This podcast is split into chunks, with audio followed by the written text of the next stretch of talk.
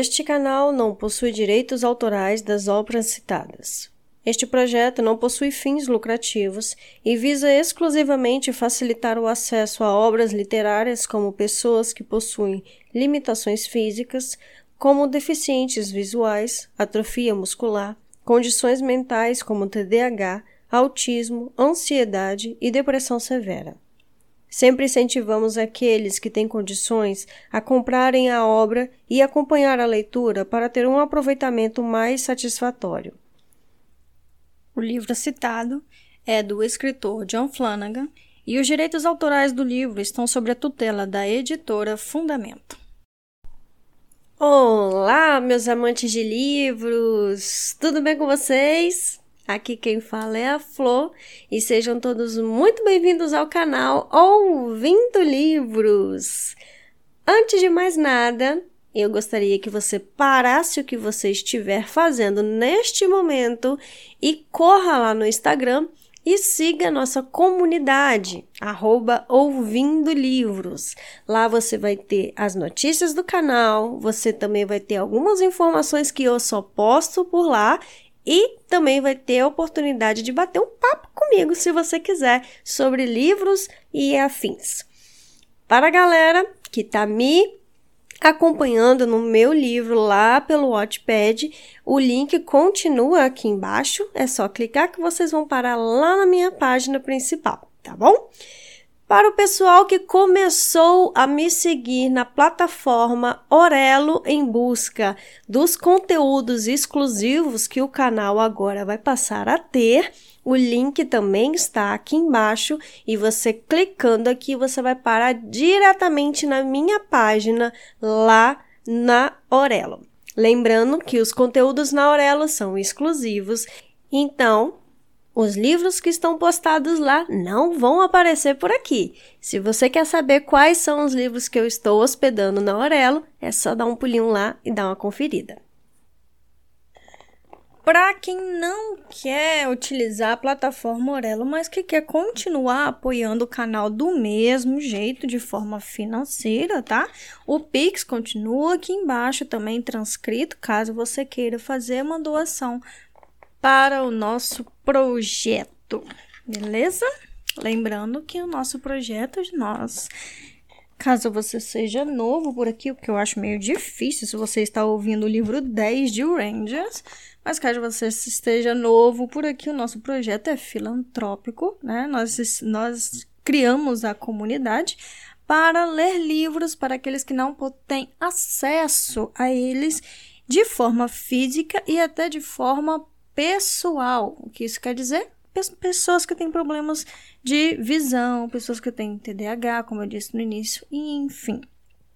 É, esse projeto ele é filantrópico, porém ele também tem gastos. Passou a ter gastos desde o final do ano passado, né? Então, é, agora nós podemos, nós precisamos nos juntar aí para continuar mantendo o projeto ativo, beleza? É, bom, recado dado e recado recebido.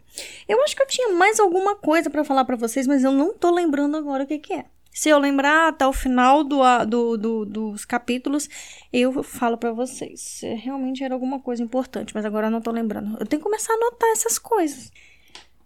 Bom, fora isso, vamos voltar aqui para o nosso mundo da literatura. E para onde?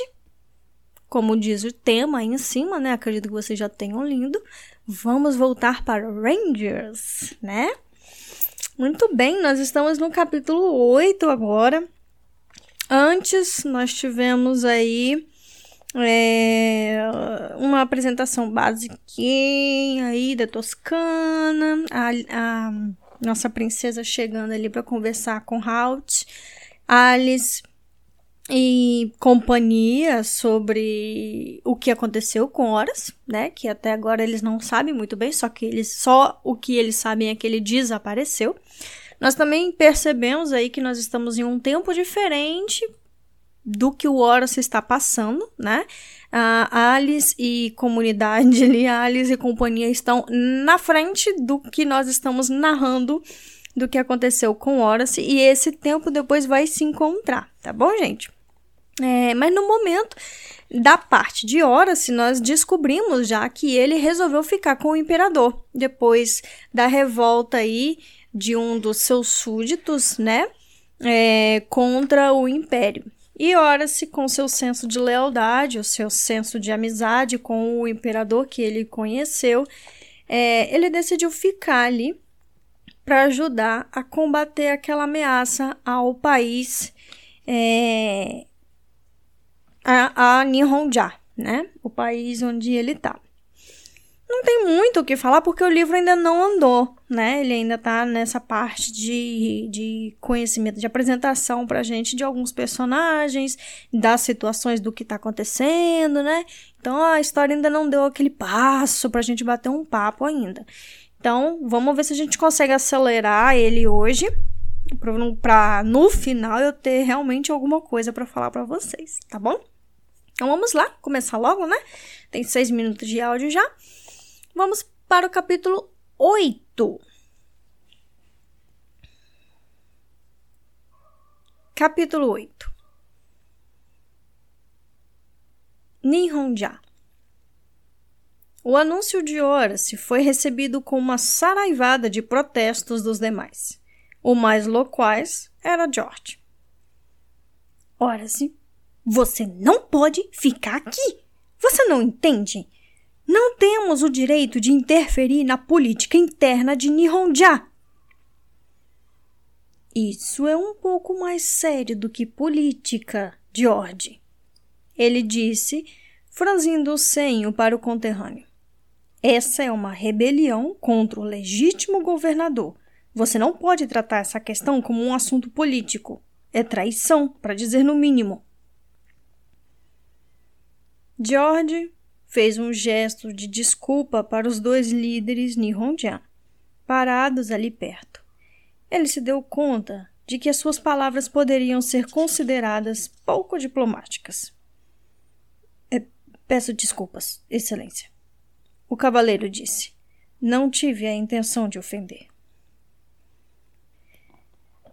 Não fique ofendido, George-san. Shigeru garantiu. Compreendo o seu ponto de vista, mas, quer se trate de um caso de política ou de traição, é uma questão interna de Nihonja. É verdade! George disse e voltou-se para Horace. Não é como se Araluen tivesse algum tipo de tratado formal com o imperador. Você e eu estamos aqui simplesmente como diplomatas concederam-nos liberdade de movimento em todo o país, mas devemos manter a neutralidade.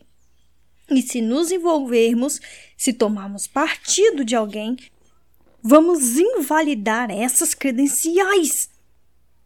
Ele disse: Você não entende? Nós não podemos fazer isso. Eu compreendo. Ora se replicou mas é um pouco tarde para se preocupar com o que vai acontecer se tomarmos partido ou não. Tenho receio que eu já tenha escolhido. George franziu o senho para o amigo sem entender. Eu não. Enquanto você estava tirando um pequeno cochilo ao lado da trilha ali, ora se disse interrompendo. Eu matei dois soldados de Arizaka. Acho que ele pode entender isso como tomar partido, não acha? George estendeu as mãos em um gesto de perplexidade. Você o quê? O, o que o que poderia ter levado você a fazer uma coisa tão estúpida, Horace? Certamente você sabe que isso não se faz. Por quê? Só me diga por quê. O imperador tossiu educadamente antes que Horace pudesse responder. Deu um passo à frente e colocou a mão tranquilizadora no braço de George. Talvez porque naquela hora eles estivessem querendo me matar. Ele disse. George, mais uma vez, pareceu adequadamente castigado. Como um especialista em protocolo, seu desempenho não estava muito bom, pensou. Ora, se vendo George momentaneamente sem palavras, aproveitou a oportunidade. Eu não pensei, George. Ele explicou, com a ponta de um sorriso surgindo em um canto da boca. Eu deveria ter verificado o protocolo para ver se eu devia fazer algo se tentassem matar o imperador, mas eu apenas disparei para cima deles e os impedi da melhor forma que pude. Chukin também começou a sorrir, mas as próximas palavras do imperador rapidamente apagaram a expressão de seu rosto. Na verdade, Arisaka pode muito bem encarar o ato de salvar a minha vida como uma afronta maior do que matar dois de seus homens. Shigeru afirmou. Sua Excelência tem razão. Shukin concordou, agora completamente sério. Isso vai fazer de Orsan seu inimigo mortal. Arizaka não gosta que interfiram em seus planos. George olhou de um rosto a outro, desesperadamente tentando encontrar uma saída para a situação difícil. Mas ele não precisa saber disso, certo? Estamos a quilômetros de qualquer lugar em uma floresta remota, nas montanhas. Quem vai contar ele? Talvez, ora se disse. Os soldados que escaparam falem a respeito. No lugar deles, eu certamente falaria. George, prestes a ter uma crise de nervos, balançou a cabeça com uma resignação exasperada. É ótimo ele disse cansado. Você deixou testemunhas escapar. Já que resolveu intervir, ora-se, por que não completou o serviço? Você está dizendo que a nossa posição diplomática estaria em melhor situação se eu tivesse matado duas vezes mais homens do Arizaka? Ora se perguntou, franzindo o senho. A lógica da posição de George parecia difícil de entender. Não, não, não. George falou, finalmente aceitando o inevitável. Bom, suponho que você tenha feito a nossa cama. Agora só temos que deitar nela. Um silêncio caiu sobre o pequeno grupo. Shukin e o imperador trocaram olhares constrangidos. Ora se olhou para eles e assentiu de modo quase imperceptível, percebendo o que estavam pensando. Por favor, Excelência, nos dê licença por alguns momentos. Ele pediu. Shigeru inclinou a cabeça e ora se fez um gesto para que George cavalgasse até uns metros de distância do grupo reunido ao redor do imperador. O escriba o seguiu com uma expressão aturdida. O que foi agora? Ele perguntou, quando já não podia ser ouvido. O que mais você fez enquanto eu estava inconsciente? Porque você sabe que eu fiquei inconsciente. Eu tinha uma imensa flecha espetada no braço. O rapaz acrescentou a última frase, um tanto irritado. A referência brincalhona de Horace sobre o seu pequeno cochilo o tinha aborrecido. Eu sei, eu sei. Horace disse, fazendo um gesto conciliador. Desculpe por ter dito aquilo. Afinal, você salvou minha vida. George pareceu se acalmar um pouco. Não havia muitas pessoas que podiam alegar ter conseguido uma coisa dessas, ele pensou. Normalmente, Horace não precisava que ninguém salvasse sua vida, pois era hábil o suficiente para cuidar de si mesmo. George imaginou se mesmo seu antigo colega de ala dos protegidos, Will Tratado, por mais famoso que tivesse se tornado, tinha alguma vez salvado a vida de Horace de forma tão definitiva. Bem, sim, tudo bem. Mas o que você queria conversar? George. Ora se começou e então hesitou. Não há como falar com tato sobre isso. Assim, eu vou simplesmente dizer o que eu penso. Você não vai ficar. Ah, ah, ora, mas é claro que eu vou. George explodiu. Se você vai ficar, eu fico. Sou seu amigo. Amigos não fogem e desertam dos outros amigos só por causa de um pouco de perigo. Tudo bem. Falei demais sobre a dor no braço, mas não estou com medo, ora sim. Não sou nenhum covarde que vai deixar você enfrentar o perigo sozinho. Ora se estava balançando a cabeça, enquanto o escriba dava sua resposta exaltada. Ele sabia que George não era covarde. Longe disso. Mas fatos eram fatos e eles tinham que ser enfrentados. George. O guerreiro disse com calma: O ferimento nesse braço é grave, mas, mesmo que você estivesse com saúde perfeita, você não poderia enfrentar a jornada que estamos para realizar. Não se preocupe comigo! George exclamou com veemência, sem notar que sua voz agora podia ser ouvida claramente pelos guerreiros Nihonjian a alguns metros de distância. Vou aguentar firme, não vou atrasá-los. Mas ele viu Horace balançando a cabeça de novo, e no fundo, sabia que o guerreiro tinha razão. Você não ia querer nos atrasar. Horace retrucou. E eu sei que você daria o melhor de si. Mas você não foi feito para esse tipo de vida, George. Para começar, você nem é um bom cavaleiro. Eu. George parou. Ele sabia que era verdade. Você está cavalgando o cavalo mais lento do grupo. Ora se lembrou. Se o resto de nós tiver que acompanhar o seu ritmo, você vai nos atrasar. Não será sua culpa, George, mas se Shigeru quiser escapar de Arizaka, temos que cavalgar depressa, quase sem parar. E se tivermos que esperar pelo seu cavalo lerdo o tempo todo, vamos colocar a vida do imperador em perigo. Tenho certeza de que você não quer isso. Ora se achou que seria mais diplomático culpar o cavalo pelo potencial de George de retardar o grupo. Até certo ponto era verdade. Mas George percebeu a manobra. Ele tinha um cavalo lento e velho porque era mau cavaleiro, e o cavalo velho e lento era tudo o que ele saberia cavalgar. Eu simplesmente não sou bom o suficiente, né?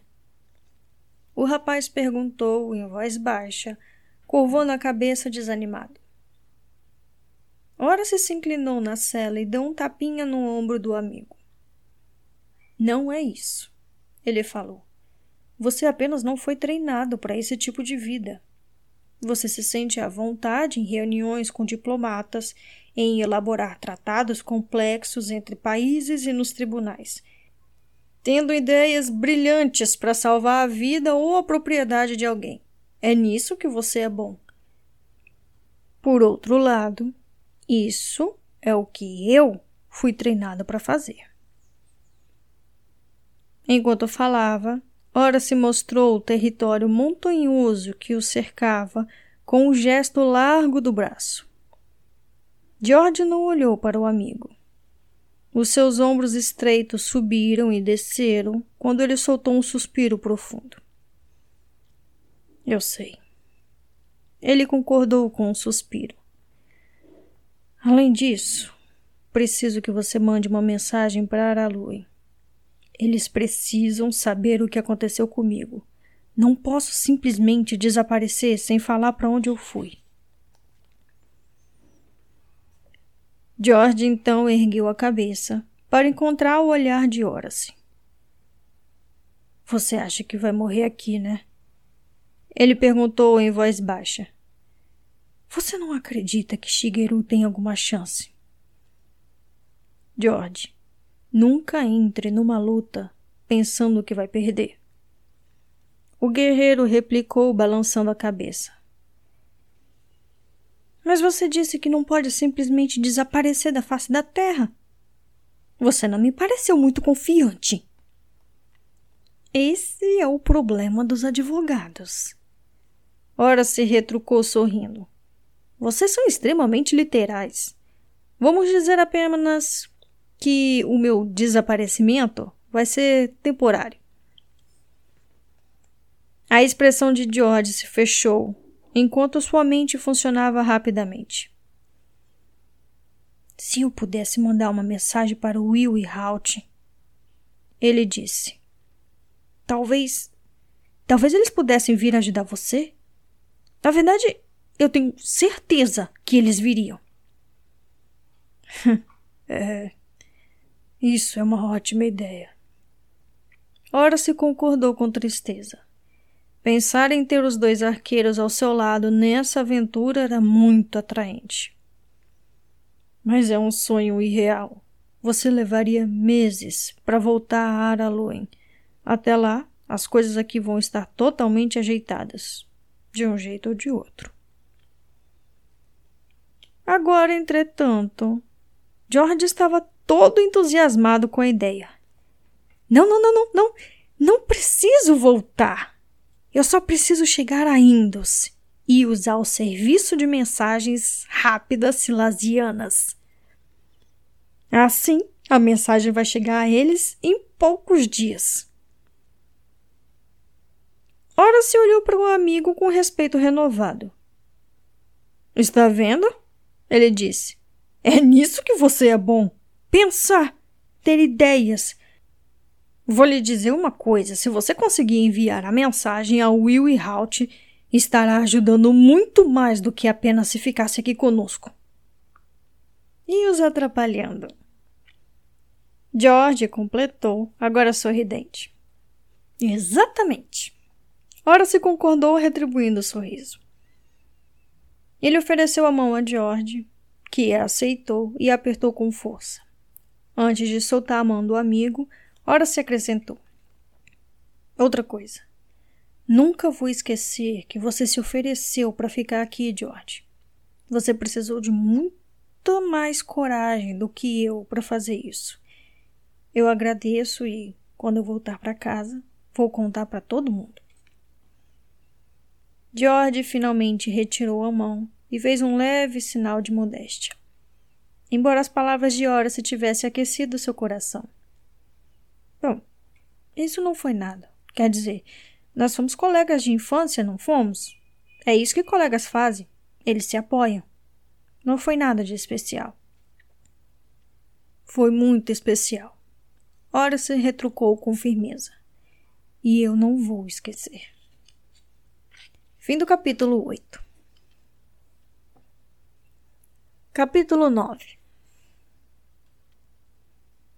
Toscana então eu vou com você.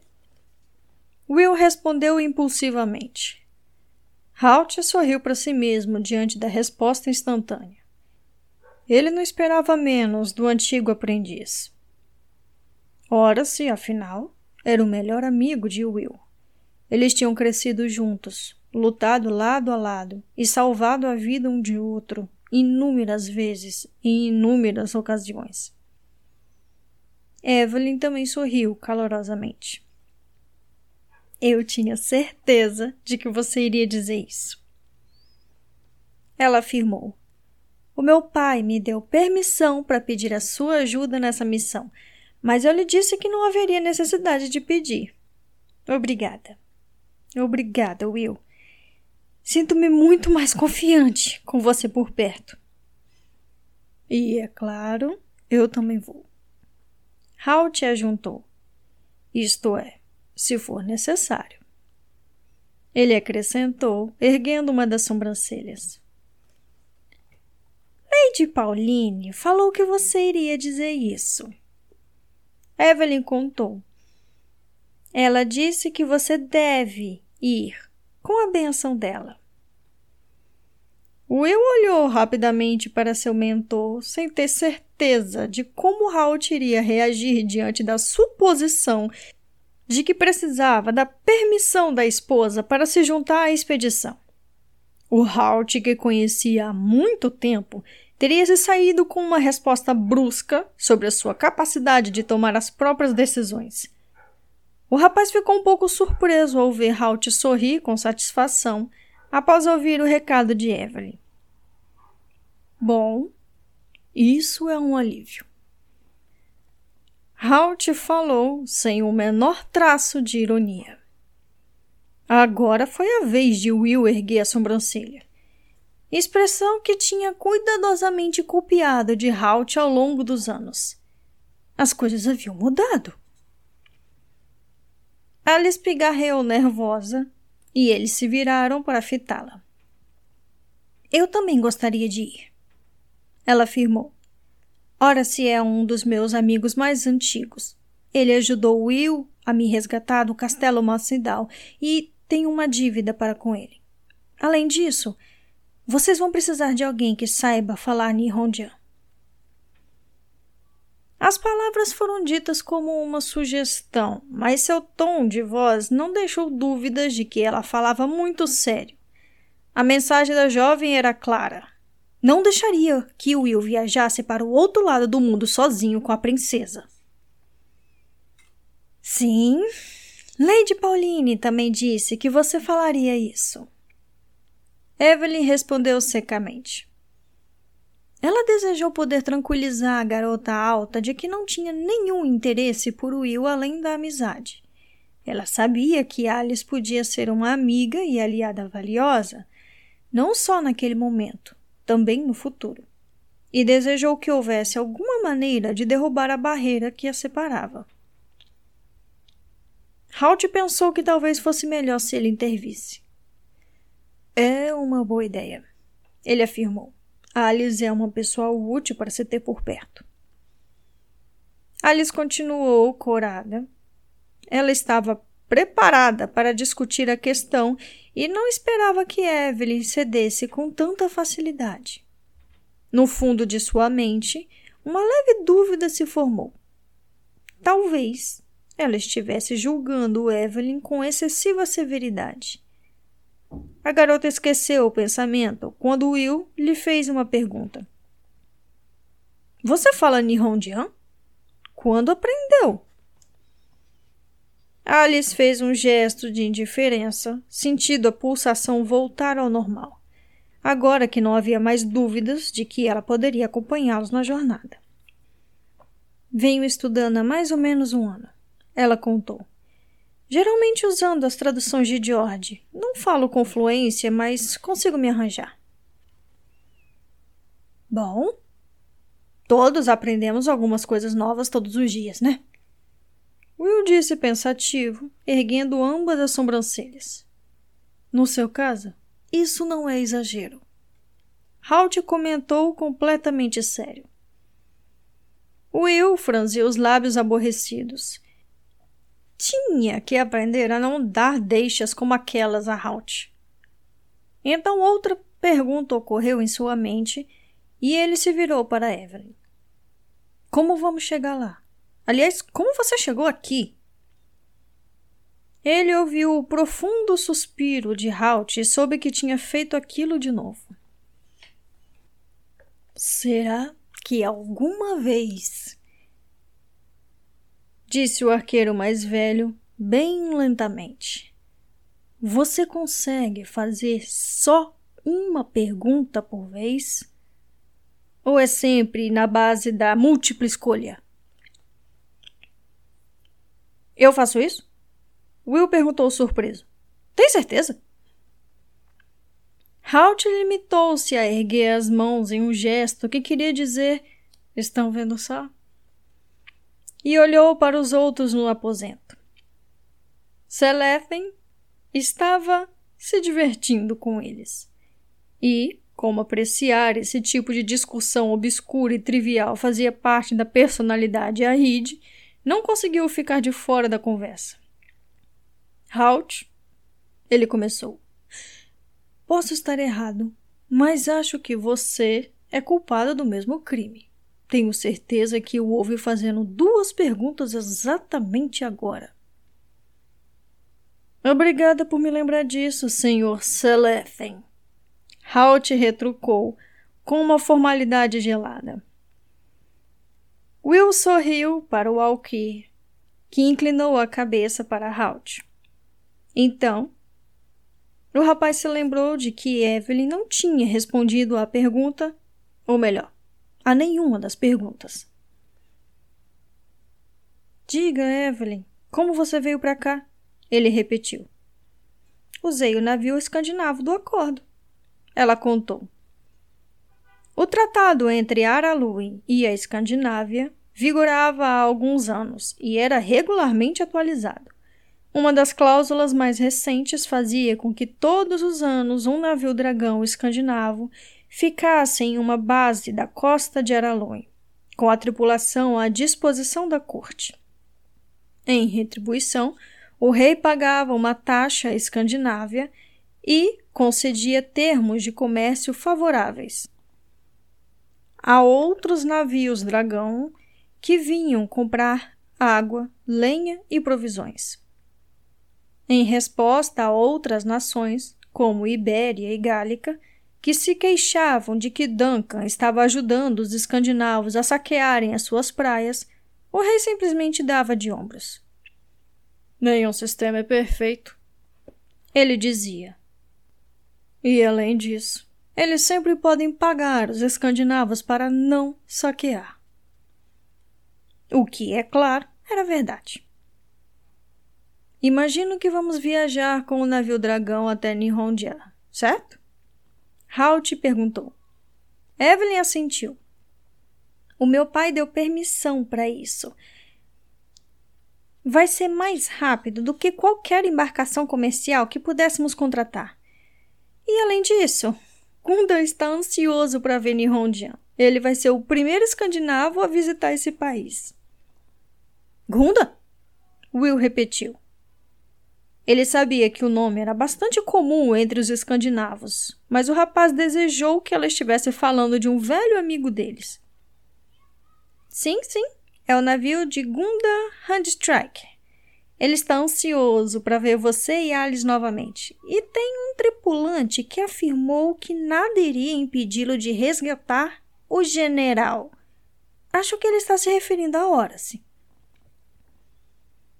Will e Alice trocaram olhares divertidos. Sim, é assim que os tripulantes de Gunda chamam Horace. Parece que Niles está com eles. Will deduziu. Vai ser útil tê-lo por perto. Alice afirmou, lembrando-se do homem robusto e de grande habilidade com a acha. Qualquer escandinavo é útil como companhia quando há uma luta iminente. Halt falou. Em seguida voltou-se para Evelyn. Há necessidade de você apresentar à corte do imperador de Toscana? Você tem assuntos oficiais a tratar? Oficialmente, não estou nem aqui. A princesa repetiu, balançando a cabeça. É por isso que eu estou viajando como Lady Evelyn. Portanto, não. Estou livre para ir e vir. Então, devemos partir o mais rápido possível. Já nos despedimos oficialmente. Vamos ter uma boa noite de sono e descer até as docas logo pela manhã. Você pode usar o meu quarto, Lady Evelyn. Vou dormir é, em um dos sofás. Alice ofereceu depressa, mas Evelyn balançou a cabeça. Vamos dividir o quarto, Alice. A princesa disse com firmeza. Não quero privilégios. Podemos muito bem nos acostumar com o fato. Um navio dragão é pequeno demais para agirmos com tanta formalidade. Alice era esperta demais e sabia reconhecer uma oferta de paz quando via uma. A garota sorriu para Evelyn pela primeira vez, um sorriso sincero. Vai ser um prazer, ela disse. Os outros tinham se erguido e Selethen trocou apertos de mão com todos ao se despedir. Bom, sorte para vocês ele desejou. Então acrescentou um tanto pensativo. Parece uma viagem interessante. Estou tentado a me juntar a vocês. Ora, se é um amigo também. Mas. Ele fez um gesto gracioso com a mão, afastando a ideia. Você é bem-vindo para nos acompanhar a qualquer momento, Seleten. Halt falou. Mas você tem as suas obrigações para cumprir. Nós compreendemos. Seleten fez o gesto a Reed de cumprimento e despedida, tocando a boca, a testa e novamente a boca com uma das mãos. Sim, ele disse finalmente. Tenho minhas obrigações e não são nada fáceis. Mas, como eu disse, estou tentado. Ele sorriu para todos e voltou para seus aposentos.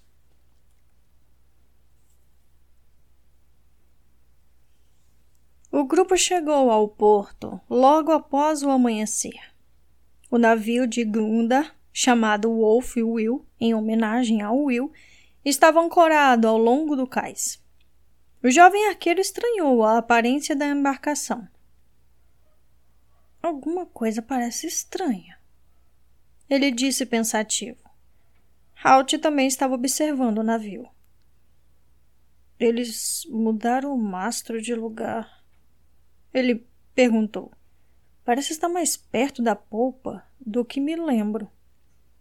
Onde está o Val? Will perguntou.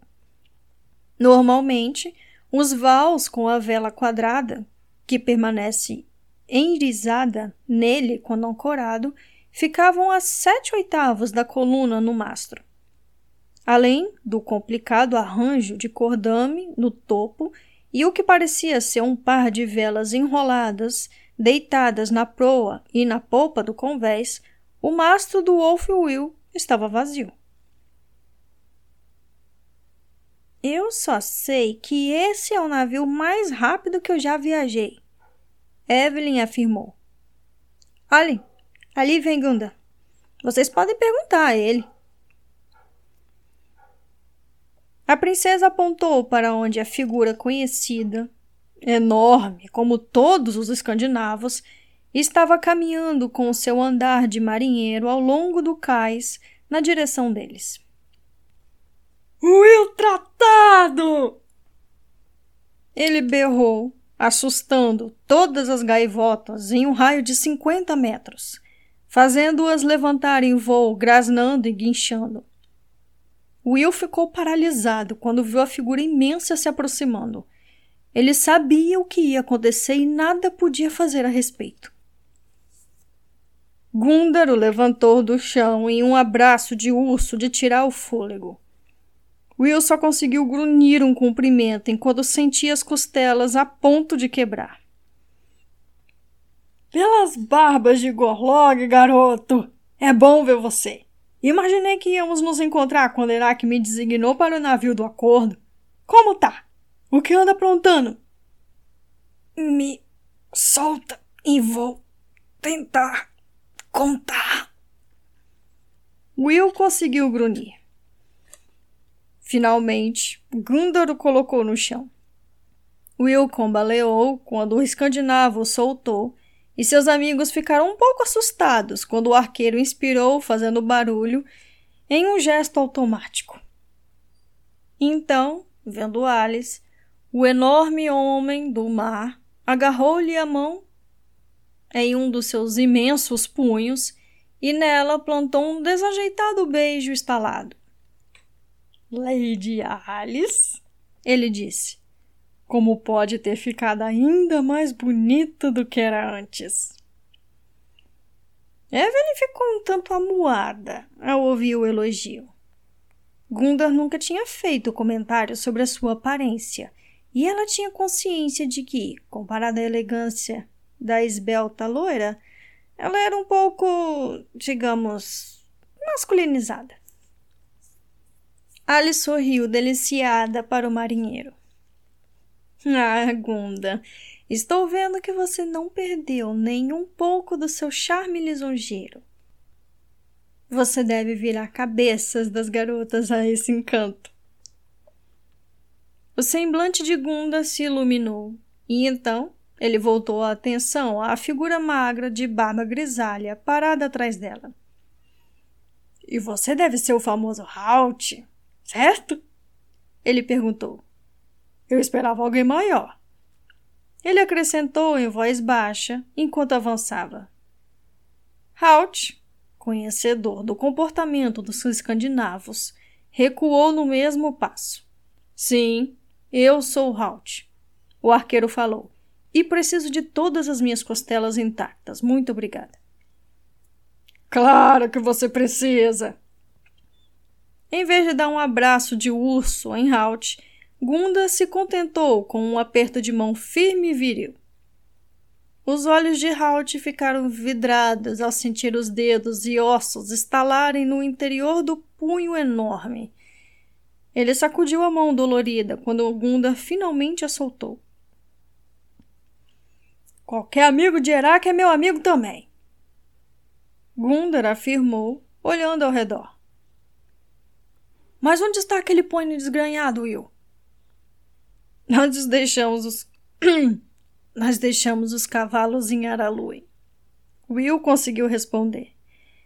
Como a viagem deveria ser uma missão breve de dez dias para a capital toscana, não havia razão para trazer Puxão e Abelard, que tinham ficado aos cuidados do velho Bob, o tratador de cavalos do corpo de arqueiros. Will ainda não sabia se devia se arrepender ou não do fato.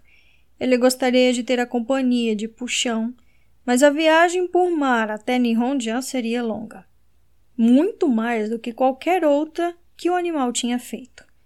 Haveria poucas oportunidades de ir para a terra e exercitar os cavalos. E era impossível ter certeza de como ele iria se comportar. Da mesma forma, Ébano, a cachorrinha de Will, tinha ficado com Lady Pauline. Ébano não estava totalmente adestrada e o rapaz achou que o seu comportamento tempestuoso poderia causar problemas com os oficiais da Toscana, um tanto formais. Gunda assentiu vagamente. Ele não fazia ideia do tormento pelo qual os dois arqueiros tinham passado antes de decidir deixar os cavalos em Aralui. O marinheiro olhou para o embarcadouro. E quem é esse varapau? Ele perguntou. Ele está com vocês? Os arqueiros e as garotas se viraram para o cais e viram um homem alto e magro caminhando com determinação em sua direção, com uma mochila pendurada no ombro. A tentação foi forte demais. Selethen afirmou ao se aproximar. Decidi acompanhar vocês. Fim do capítulo 9. Capítulo 10 Ninhonja Depois que George partiu e desceu a trilha que levava até Iwanai, Chuquinha acelerou o ritmo. Enquanto mantinha os cavalos num constante meio galope pela trilha estreita e lameada, ora se notou quanto George os tinha retardado, e foi invadido por uma sensação de alívio e culpa por tê-lo convencido a seguir outro caminho. O restante do grupo, todos hábeis cavaleiros, conduzia os animais com facilidade. Os pôneis da região, um pouco menores do que o cavalo de batalha que ora se estava acostumado a cavalgar, eram robustos e resistentes. O melhor, ele pensou, enquanto sua montaria resvalava, escorregava e se recuperava, era o fato de serem animais de andar seguro, acostumados a trilhas íngremes e acidentadas nas montanhas. Um dos acompanhantes notou o tropeço e viu Ora se sentar-se ereto na cela de repente. Antes que o cavalo recuperasse o passo e aproximou-se. Deixe isso para o cavalo, Orsan, ele disse. Ele está acostumado a esse tipo de terreno e vai se virar sozinho. É, foi o que eu percebi. Ora se falou, entre dentes semicerrados.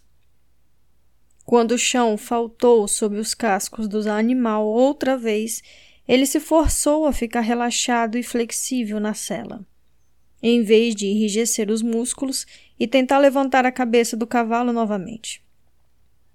O animal grunhiu ao ganhar estabilidade de novo. Ora se teve a desconfortável sensação de que era um grunhido de alívio, como se o cavalo estivesse dizendo: Assim é melhor. Só fique sentado tranquilo, seu grande saco de ossos, e deixe eu trabalhar. O guerreiro se inclinou para frente, dando tapinhas no pescoço do cavalo. O animal respondeu, balançando a cabeça e a crina. O bando manteve meio galope até por meia hora e depois deixou os cavalos caminharem e trotarem por cerca de 20 minutos. O ritmo era semelhante à marcha forçada dos arqueiros que ora se tinha aprendido com Halt e Will em suas viagens juntos. Apesar de ter achado que perderiam tempo com um passo mais lento, o rapaz sabia que, dessa maneira, percorreria uma distância maior em um dia. O sol era uma presença tímida, brilhando fracamente entre as nuvens cinzentas e apressadas que passavam sobre eles. Quando Chuquim achou que estava exposto demais a seus raios, fez sinal para que parassem em um ponto em que a trilha se alargava e formava uma pequena clareira plana. Vamos comer e descansar ele anunciou. Assim, nós e os cavalos podemos nos recuperar um pouco. Tiraram a sela dos animais e os esfregaram. Num tempo daqueles, não era bom deixá-lo suado para secar e esfriar no vento gelado. Enquanto os cavaleiros se ocupavam da tarefa, três criados desembrulharam a comida que estava nos cestos que levavam atrás das celas. Quando os cuidados com os cavalos foram concluídos, a comida estava pronta e os criados tinham acendido o fogo para preparar um chá. Ora se aceitou um prato de picles, trufa defumada e arroz temperado enrolado em forma de bola. E foi até um trecho plano do chão. Ele se sentou sob um tronco caído, gemendo levemente ao sentir pontadas no joelho e nas coxas. Era uma pausa agradável, ele pensou. Ele só desejava que a breve parada não fosse suficiente para enrijecer os seus músculos. Se isso acontecesse, a primeira meia hora de volta na trilha seria uma tortura. Ele resolveu se levantar e andar pela clareira depois de comer. A comida era boa, leve, deliciosa e com um agradável sabor picante. Ora se olhou para o tamanho da porção servida em seu prato. Os Nihanjan eram, no geral, homens pequenos. Ele sentiu que teria alegremente dado conta de uma quantidade bem maior de comida. Então, pensou que aquilo não era importante. Onde quer que estivesse, sempre aceitava o que lhe oferecia. Chuquim, tendo verificado se Shigeru não precisava de nada, deu uma rápida volta no acampamento temporário, certificando-se de que todos os homens estavam comendo e que os cavalos estavam bem. Ao fim da ronda, um criado lhe entregou um prato de comida e ele se deixou cair sob o tronco ao lado de Horace. O araluense notou, mal-humorado, que Chuquim, acostumado a se sentar de pernas cruzadas no chão desde a infância, não mostrou nenhum sinal de rigidez ou desconforto ao se acomodar. O senhor pretende ir até muito longe hoje? O guerreiro perguntou. Chuquim fechou o rosto enquanto pensava na pergunta. Eu esperava atravessar o rio Sarinac ele disse, indicando a direção na qual estavam viajando. Fica a 20 quilômetros daqui, colina acima. Lá existe uma cachoeira com uma passagem bem acima dela. Acho que conseguimos percorrer essa distância. Ora se retrucou. Temos pelo menos mais cinco horas de luz. Depende da trilha, Chuquim falou. No momento, o trecho é relativamente fácil, mas fica mais íngreme e acidentado daqui a alguns quilômetros. Isso vai nos atrasar. Isso pode ser um problema. E, se chover, a trilha ficará mais escorregadia, né? Ora se indagou. Bom, certamente não vai ajudar. Respondeu o senhor Senshi, balançando a cabeça. Mas, se pudermos, eu gostaria de cruzar o rio antes de escurecer. A ideia fazia sentido para Horace. Atravessar o rio contra a corrente, logo depois de uma cachoeira alta, podia ser difícil e perigoso. O rapaz sabia que qualquer cachoeira nesse terreno montanhoso seria alta. A travessia é difícil, não é? O rapaz perguntou. Chuquim fez um sinal com a mão, como se tivesse dito mais ou menos. Não é das mais fáceis, ele admitiu. Mas tenho outro motivo para querer chegar lá antes do anoitecer. O local oferece uma vista do território abaixo. Eu gostaria de ter a chance de ver se há algum sinal de Arizaka e seus homens. Viajando como estavam, cercado por árvores altas e densas em cada lado da trilha, eles não conseguiam saber muito do que estava acontecendo atrás deles. Ora se compreendeu que Chukin estava sentindo a inevitável incerteza de qualquer líder conduzindo uma retirada diante de uma força superior. Era essencial saber onde estavam seus perseguidores. A que distância se encontravam, se estavam perto bastante do pequeno grupo que viajava com o imperador. Cavalgar às cegas provocava tensão e incerteza. Nunca se sabia quando guerreiros armados poderiam irromper do meio das árvores com suas espadas erguidas para o ataque, como havia acontecido apenas horas antes. E se não chegarmos no rio? Ora se indagou. Era bom se planejar, considerando o melhor, mas situações desfavoráveis também tinham que ser levadas em conta. Existe uma pequena vila perto da cachoeira. Chuquim respondeu: Podemos nos abrigar lá durante a noite. Voltou a chover enquanto eles conversavam. Era uma chuva leve, envolta em névoa, enganosa em sua intensidade. No início parecia bastante inofensiva, mas era constante e ininterrupta. Ora se sabia que, depois de uns 15 minutos, Casacos e calças estariam ensopados e a água iria escorrer e cair sobre as botas. Não levaria muito tempo nessas condições para que ficassem em um estado lastimável. Bom, se não chegarmos até a cachoeira, ora se continuou. Pelo menos teremos um lugar seco para dormir. A trilha se tornou mais escorregadia e pegajosa.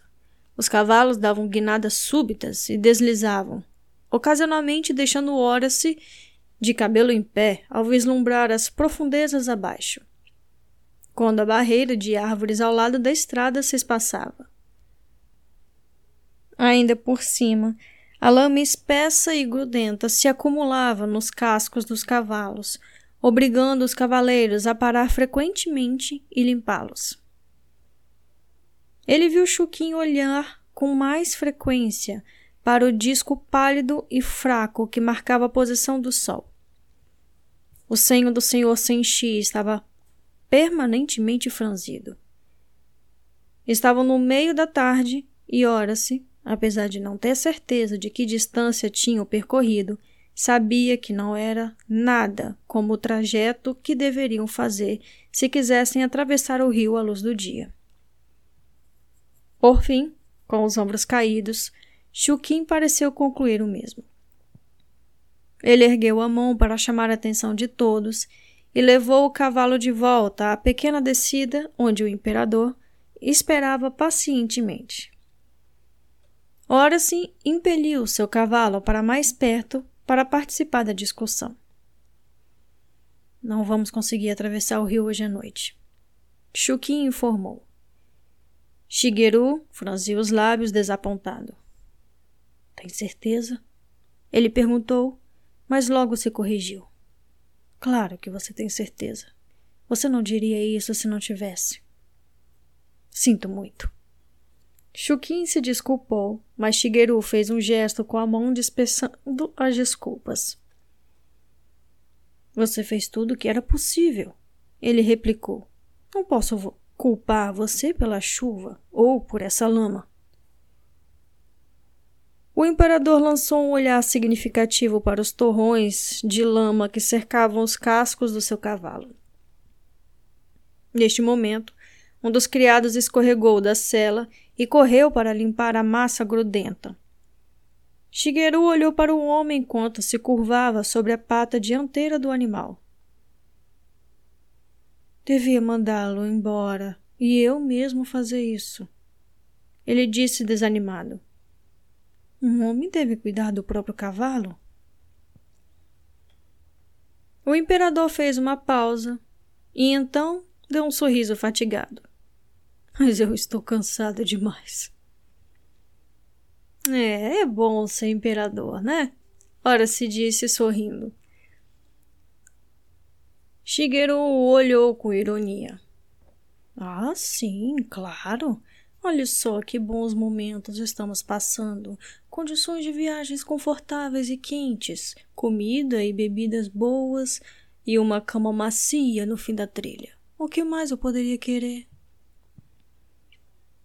Ele e Horace se divertiram com a leve brincadeira, mas Chuquim baixou o olhar.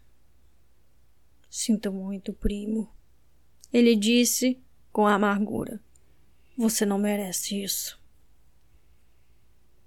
Shigeru esticou o corpo para a cela e colocou a mão no ombro do primo com delicadeza.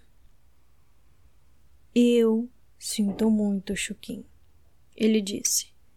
Não estou me queixando. Sei que você está fazendo o que pode para me manter em segurança. Vou ficar agradecido por uma cama de palha em uma cabana com goteiras em uma vila qualquer essa noite. Infelizmente, é isso que nos espera. Chuquim concordou. Um pouco para cima, a estrada fica plana e bifurca. Pela esquerda vai as cataratas e a passagem. Pela direita, há uma vila de linhadores. Vamos pegar o desvio da direita. Uma pergunta? Shigeru acrescentou em dúvida. A chuva não vai afetar a passagem? Ou o que acontece se o rio subir? Será que não deveríamos tentar chegar até lá mesmo no escuro? Chuquim balançou a cabeça, sem qualquer sinal de hesitação. A chuva não está tão forte para isso. A água não sobe porque flui rapidamente para a cachoeira. Shigeru sorriu para o primo, compreendendo quanto era grande o peso da responsabilidade pela segurança e o bem-estar do imperador sobre os ombros do Shenshi. Bem, meu amigo, não tem sentido lamentar o que não podemos fazer hoje. Vamos continuar e fazer o que pudermos e encontrar essa vila. Como o Orsan comentou antes, pelo menos vamos ter um lugar seco para dormir essa noite. Ele sorriu também para Horace. Chuquim assentiu com um movimento de cabeça e se virou para dar uma ordem à pequena coluna. Ao prosseguirem, Ora se notou que agora Chuquim endireitava os ombros com determinação. Não pela primeira vez, o guerreiro refletiu sobre como as reações bem-humoradas e altruístas do imperador diante dos contratempos conseguiam inspirar mais lealdade e esforço em seus subordinados do que ameaças e agressões jamais poderiam. Foram outras duas horas difíceis na trilha, cavalgando e tropeçando antes de chegar ao terreno plano novamente. Chuquinho ordenou que uma breve parada fosse feita para que cavalos e homens recuperassem o fôlego por algum minuto.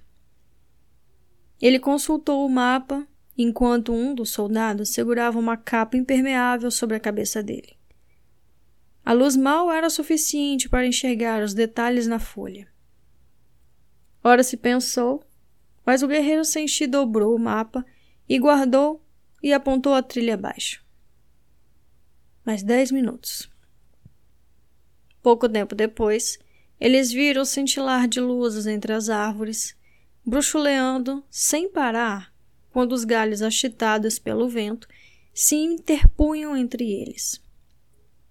Abruptamente chegaram a uma clareira no início de um pequeno grupo de cabanas com telhado de sapê. Luzes amarelas calorosas brilhavam pelas janelas revestidas de papel encerado das casas, e fumaça saía de várias chaminés. O cheiro de fumaça fez Ora se pensar em quartos aquecidos, comida quente e chá. O jovem ficou ansioso para desmontar. Ele olhou para o lado e viu portas sendo abertas enquanto vultos escuros se materializavam nas varandas de madeira que havia na frente das casas. Os aldeões vieram receber os estranhos que chegaram. Ora se desejou que estivessem prontos para desejar boas-vindas. Fim do capítulo 10. Capítulo 11 O Wolf Will navegava para o leste há dois dias, e a Toscana tinha ficado para trás. O navio estranhamente equipado com uma vela triangular curva, cuja retranca estava colocada em um ângulo agudo em relação ao mastro vertical, agitava-se avidamente sobre as pequenas ondas com o vento ao lado. A vela tinha sido amparada em formato redondo até que seu comprimento curvo e inchado ficasse quase paralelo à linha da própria embarcação. O cordame zunia com a passagem de vento e o convés vibrava levemente sobre os pés dos tripulantes. Era uma sensação estimulante, fazendo Will lembrar-se das aves marinhas que voavam abaixo e acompanhavam o navio todos os dias durante horas, planando facilmente acima da superfície da água, praticamente sem nenhum movimento perceptível das asas. Os eraluenses e Selethen se concentravam na proa, deixando um convés principal livre para os marinheiros trabalharem.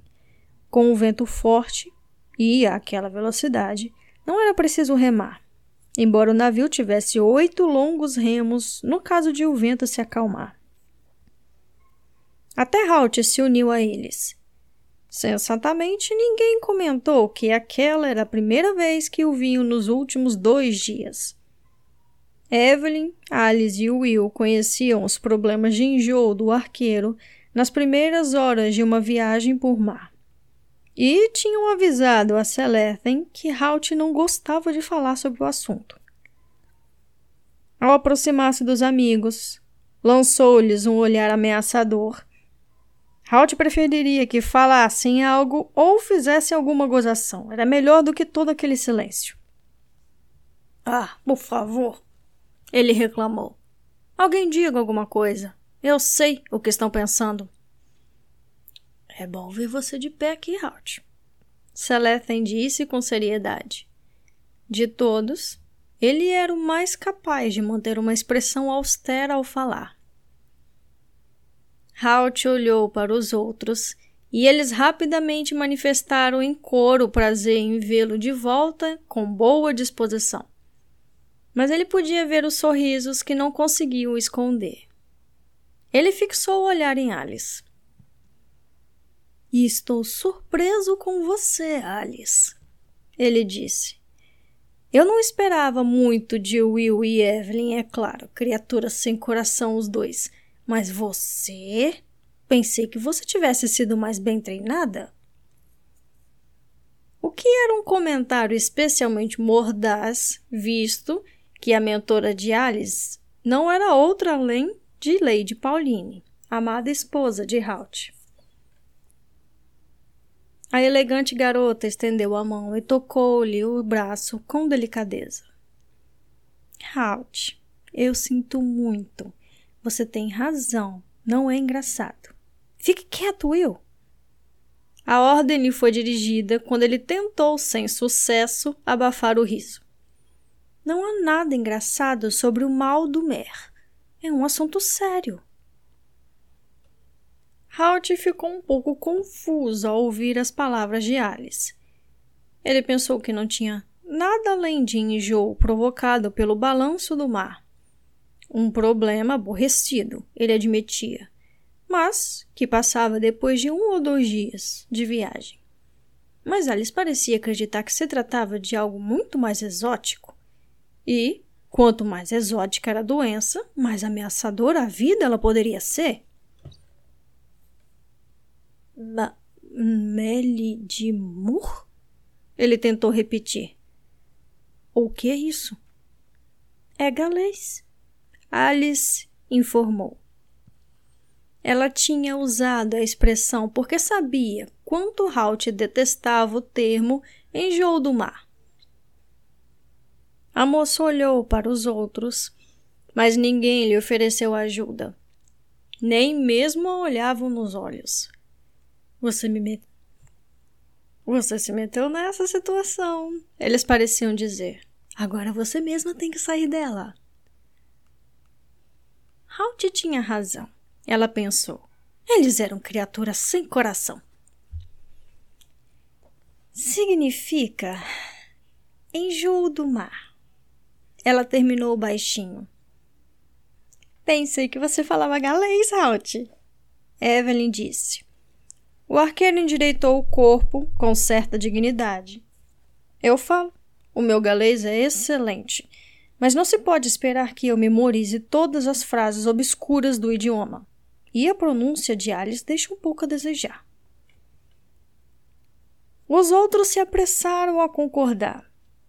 Halt olhou para eles, sentindo que a sua honra tinha sido adequadamente restaurada. Era preciso admitir que, de modo dissimulado, embora detestasse o desconforto do enjoo, ele apreciava a atenção e a solidariedade dedicada por jovens bonitas como Evelyn e Alice. E ele gostava de como Will ficava sem jeito perto dele quando o problema era mencionado. Fazer Will perder o autocontrole sempre era agradável. Contudo, o bom humor de Halt terminou assim que Gunda, ao vê-lo de pé pela primeira vez em dois dias, andou com passos pesados para se juntar a eles. Ora, então está vivo! Ele retumbou alegremente e sem nenhum tato. Pelas unhas do pé de Gorlog. Do jeito que você ficou enjoado e vomitou, pensei que ia virar do avesso e vomitar a própria alma. Alice e Evelyn olharam para o capitão. Bela descrição, Gunda. Will disse, e Celeste permitiu-se dar um sorriso. Obrigada pela sua preocupação. Halt replicou. De todas as pessoas, os escandinavos pareciam ser as mais intolerantes em relação ao enjoo do mar. Ele pensou que, assim que chegassem a Nihondia, daria um jeito de pôr Gunda no lombo de um cavalo. Os escandinavos eram péssimos cavaleiros. Então, você encontrou Albert? Gunda continuou imperturbável. Ethelhalt ficou atordoado com essa aparentemente repentina mudança de assunto. Albert? Ele perguntou. Tarde demais. Halt viu o sorriso de Gunda se alargando. Sim! Albert! Pensei que ele fosse algum deus araloense do mar. Os outros tiveram que concordar que a pronúncia esticada do nome soava muito com os ruídos desesperados emitidos por Halt ao vomitar violentamente sobre a murada. Halt olhou fixamente para o capitão. Não, não o encontrei. Talvez eu pudesse procurar por ele dentro do seu elmo. Halt estendeu a mão. Mas Gundar tinha ouvido o que acontecia quando escandinavos emprestavam os elmos para o sorridente arqueiro quando estava a bordo, e recuou um passo. Não, tenho certeza de que ele não está aqui, não. O marinheiro retrucou apressado. Selethen, sempre um diplomata, achou que era hora de mudar o assunto. Este é um navio interessante, capitão. Ele disse para Gunda. Não me lembro de ter visto outro igual. E vi muitos navios dragões escandinavos no meu tempo. Ele acrescentou significativamente. Selethen era o Alquir, governante local de uma das províncias costeiras de Arrida. Já tinha visto navios escandinavos quando saqueavam as suas cidades. Gundar pareceu não entender a referência, mas, como Selethen tinha desconfiado, o marinheiro ficou contente em falar sobre o seu navio, como ficaria qualquer escandinavo. Ah, é um ótimo navio! Ele disse entusiasmado. Eu mesmo construí, nas margens de um rio do norte de Araluen. Lembra, Will? Ele olhou para o jovem arqueiro, esperando confirmação. Gundar e sua tripulação, que tinha naufragado na costa norte, haviam sido recrutados por Will para ajudá-lo no cerco ao castelo Macindal. Como recompensa, receberam permissão para permanecer em Araluen enquanto construíram um novo navio para voltar para casa. Will também tinha garantido que eles comprassem madeira, cordame, lona, piche e outros materiais por um valor mínimo. Ah, eu me lembro muito bem, Will concordou.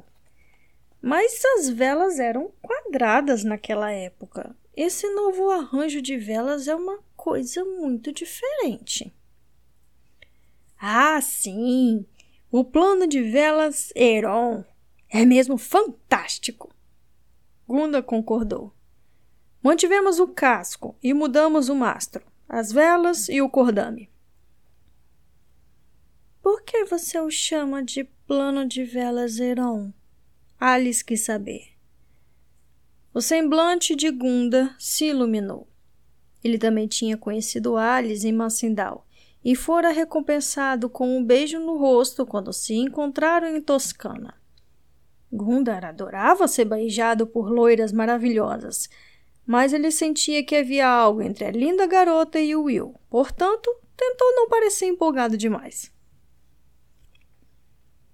O nome do primeiro navio, encordado dessa forma, o Heron. Na verdade, não era um navio, pois tinha apenas três quartos de tamanho e. Bom, do tamanho de um navio dragão. Mas o mastro e o plano de velas tinham um novo arranjo brilhante e foi o fruto da imaginação de um jovem escandinavo. Ele era um gênio, isso sim. Uhum. Ouvi dizer que ele era meio araluense. Halt ajuntou secamente. Gundar olhou por um instante.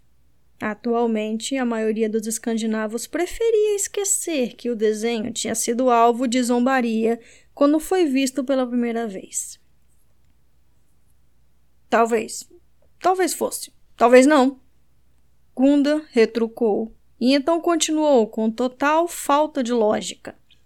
Mas foi a metade escandinava que criou o projeto. Todos sabem que os araluenses não entendem nada de navios. Verdade, Halt perguntou. Ora, mas é claro. Gunda respondeu olhando para o arqueiro. É por isso que tantos deles despejam as entranhas no minuto em que põem os pés no convés. Will percebeu que a conversa percorria um caminho perigoso. Então, conte sobre esse projeto. Como ele funciona? O essencial é que ele nos deixe navegar contra o vento. Gunda explicou. Contra o vento? Halt repetiu. Como isso pode ser possível? Gunda franziu o senho. Ele relutava em admitir qualquer defeito no seu navio, mas sabia que, se não respondesse a verdade, os ouvintes acabariam percebendo que estava se gabando. Bom, na verdade, não contra o vento. Ele corrigiu. Podemos atravessá-lo aos poucos, ganhando terreno em relação a ele. Podemos nos mover obliquamente em relação ao vento, de modo que ainda avançamos quando ele se encontra na nossa proa. O navio de velas quadradas pode fazer isso. Então, foi por isso que você mudou constantemente de curso enquanto o vento soprava em nossa direção? Celeste indagou. Isso mesmo. Nós nos movemos em diagonal em relação ao vento. Então, depois de um tempo, viramos e avançamos para o outro lado, zigue-zagueando aos poucos na direção que queremos.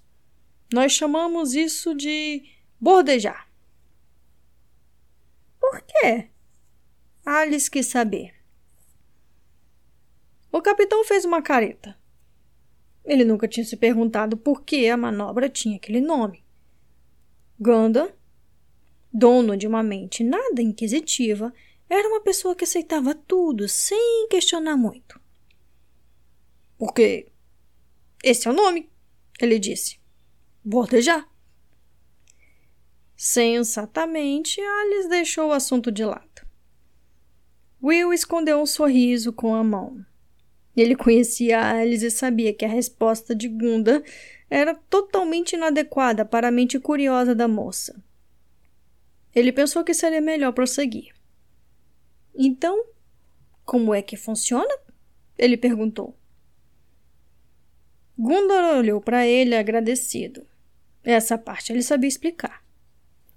Bom, o jovem escandinavo que o projetou?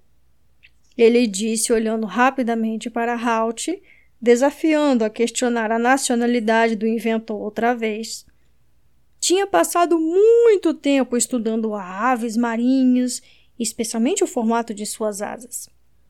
Ele pensou que seria uma boa ideia enrijecer a ponta da frente da vela com a asa de um pássaro e moldar a própria vela de modo que ficasse triangular e não quadrada. Assim, ele encurtou o mastro principal, desenhou essa retranca flexível e curva que estão vendo no topo. A retranca fortalece e sustenta a borda principal da vela para que a gente possa enfrentar o vento.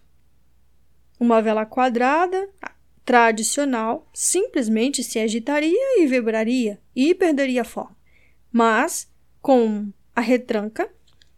A vela maneira uma curva suave de modo que conseguimos redirecionar a força motriz do vento de maneira muito mais eficiente. Como resultado, o navio pode se mover em ângulo em relação à direção de onde o vento está soprando. Na verdade, podemos navegar contra o vento. Ele fez uma pausa vendo alguns rostos inquisitivos, e corrigiu a declaração. Certo, atravessar o vento. É uma imensa melhoria em comparação à vela quadrada. Contudo, não pode ser utilizado quando o vento está mais à frente do que parado de travessa. Mas você duplicou aquela retranca no final do topo e a vela. Evelyn observou. E ela tinha razão. No convés, na polpa e na proa, estava outra retranca com a vela enrolada ao seu redor. Ela se encontrava do lado oposto do mastro em relação à retranca que estava atualmente sendo usada. É aí que está a beleza do projeto? O marinheiro falou com um amplo sorriso. Como você pode ver, a vela agora está a este bordo do mastro com o vento vindo do bom bordo. Portanto, está sendo soprado para longe do mastro, formando uma curva perfeita. Quando bordejamos, ele olhou rapidamente para Alice, mas ela continuava com um olhar inexpressivo. O vento fica a este bordo, forçando a vela contra o mastro. E esse formato perfeito de asa vai ser prejudicado. Assim, armamos a outra retranca e a vela a bombordo. Então, quando bordejamos, baixamos a vela de este bordo e erguemos a de bombordo. As duas são unidas com uma corda por meio de uma roldana no topo do mastro para que o peso da qual está descendo realmente nos ajude a içar a outra. Genial! Halt disse finalmente. Gunda Handstrike sorriu com modéstia. Claro, como a maneira dos escandinavos. Fim do capítulo 11. E finalizamos. Deixa eu me ajeitar aqui. Olha o barulho que essa cadeira faz. Eu morro de rir toda vez. Eu tenho que se me mexer bem milimetricamente para essa cadeira não fazer tanto barulho. Uma alergia péssima no, no nariz. Espero que eu tenha conseguido disfarçar isso no áudio. Gente, os dois últimos áudios aí, talvez, os dois últimos capítulos, quer dizer, talvez não tenha saído muito bem, não, porque hoje, infelizmente, eu não acordei legal. Mas quis fazer a leitura mesmo assim. Então, talvez não tenha tido uma entonação muito boa, mas foi o que eu consegui fazer, tá? É... Bom, nós tivemos aí a síncope do George porque Halt resolveu. Halt, ó. Porque Horace resolveu ficar em Nihonjan, obviamente, né?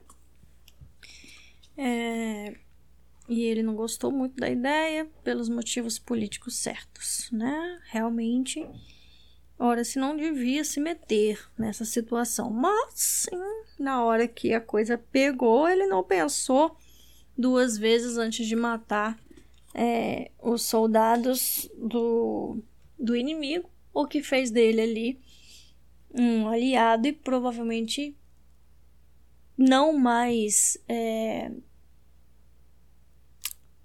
Como é que fala o nome? Não mais uma pessoa neutra politicamente no país, né?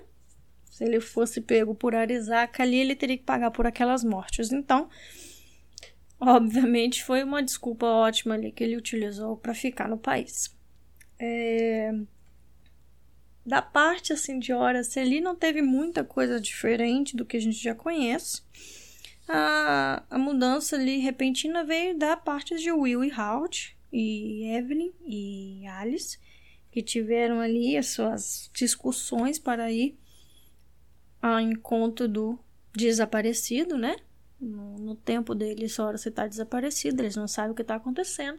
Todos eles resolveram ir atrás é, de horas, incluindo a Alice, que, é, como todos perceberam ali, ela não foi tão motivada assim pela segurança de Horace, mas sim um pouco de ciúme pela pela princesa, com a proximidade, né, da princesa com o Will.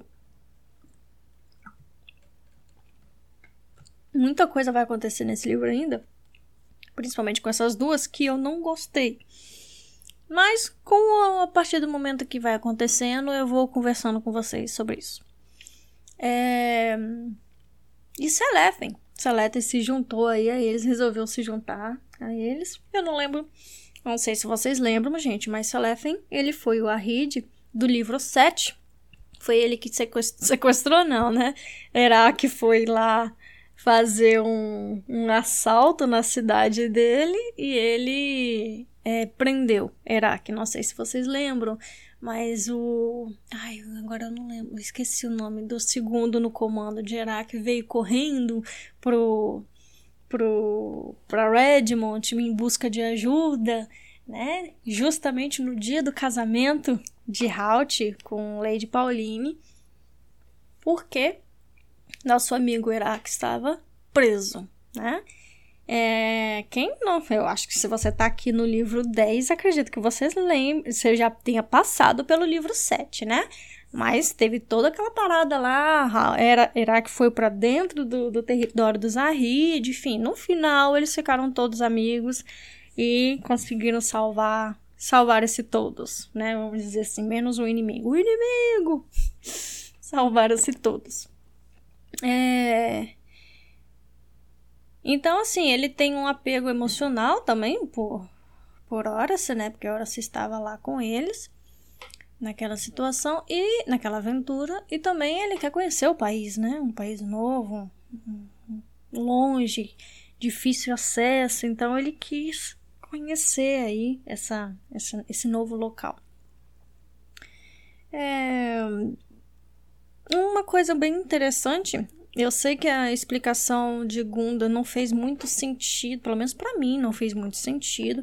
Ao meu ver, eu imagino o barco dele como aqueles barcos de vela de, de mastro, de meio mastro de corrida olímpica, lembra? Bom, não sei se, se eu vou conseguir explicar, mas na minha cabeça, o barco virou um barco grande com a vela de lado. né? de lado assim no barco. Não sei se vocês já viram alguma vez. Quem assistiu o último filme de, de Top Gun ali, tem uma cena onde o, o Maverick tá com a mulher lá e a mulher tá num barco onde a vela fica de lado, assim, no barco. É, eu acredito que seja mais, mais ou menos a mesma coisa, né? Só que o, na o navio deles é muito maior. É, e essa, esse, esse plot twist, né? Plot twist não, esse crossover de história aí, na verdade, é porque nessa época em que ele estava fazendo o livro 10, ele tinha lançado já uma outra série de livros, é, uma série de livros que se passa na, na, na parte escandinava do mapa de Aralu, de, de, de, de Rangers, né? Desse, desse mapa aqui, né? É, é, é uma história que se passa mais ou menos assim entre o livro 8 e 9, eu acho. Acho que, que eu é, acredito que mais ou menos isso aí. É, que a gente que ele fez uma, essa outra série. Essa outra série, ela se chama Brother Band, né? E ela se passa justamente sobre esse jovem que criou esse navio, né? Esse navio diferente, esse tipo de vela diferente. Ele é metade araluense, né? É, e metade metade escandinavo. E ele criou aí essa série. Eu não li, tá? Eu só conheço ela de, de passagem, assim. Não li. Tenho muita vontade de adquirir ah, os livros. Na verdade, eu tô namorando ali um kit de oito livros dele, que conta só a história deles. Mas o valor tá 516 reais. Então, pra mim, gente, no momento, não, não vai rolar. Não por agora. É... Mas assim que eu puder, eu quero muito sim ter essa, essa, essa série, porque eu gosto do autor e eu sei que a série vai ser boa. E ela também é infanto-juvenil, então ela é nessa faixa aí de é, 10 a 15 anos, onde você pode ler tranquilamente para uma criança. É, e eu adoro. Sinceramente, eu gosto muito de infanto-juvenil também, tá? E aí ele, quando ele, eu já sabia dessa série, já sabia mais ou menos do que se tratava. Quando eu li o, o, o volume 10 e Gunnar ele cita, né, essa, essa, essa vela nova, onde ele colocou e tal, eu falei, ah, olha o crossoverzinho pequenininho que ele colocou aí, uma citaçãozinha do que ele, quem, quem já sabia, né, quem conhecia, quem segue ele, né, sabia que fazia parte da outra série dele e ele, ele nesse momento ele cruzou ali os dois os dois países, né? Colocou um do ladinho do outro ali, tipo assim, ó, nós estamos na mesma época, né? Que uma aventura acontece aqui, aventura lá também. Então é muito legal, eu, eu gosto quando os autores fazem isso. É, porque aí fica um universo só, né? É, é legal, eu gosto. Bom, não tem muito o que falar também, né? Já a partir de agora a gente vai começar a ter a, realmente a aventura. é, o Shigeru chegou. Shigeru, Halt, ó, Shigeru, Horace e Shukin chegaram a uma aldeia, né? E vamos ver se os, se os cidadãos vão ser receptivos com o imperador, né? A partir de agora, a partir de agora nós vamos ver como realmente vai funcionar o livro e nós começamos, iniciamos a aventura de Will Halt, Alice e Salethin. Então a partir de agora o livro vai andar, finalmente. Acabou as explicações, vamos andar com o livro, né? É... Fora isso, gente, acredito que esteja tudo ok. Eu não tenho mais o que falar, não. Tá tudo, tá tudo certo. Quem ainda me, não me segue no Instagram, eu peço que vá lá, pare, vá lá, arroba, ouvindo livros, é, que vocês vão me encontrar lá, vocês vão ter todo acesso a tudo que eu falei no início do áudio. Então, só vai lá e me segue, gente, tá? Me ajuda, vamos engajar aquele negócio lá.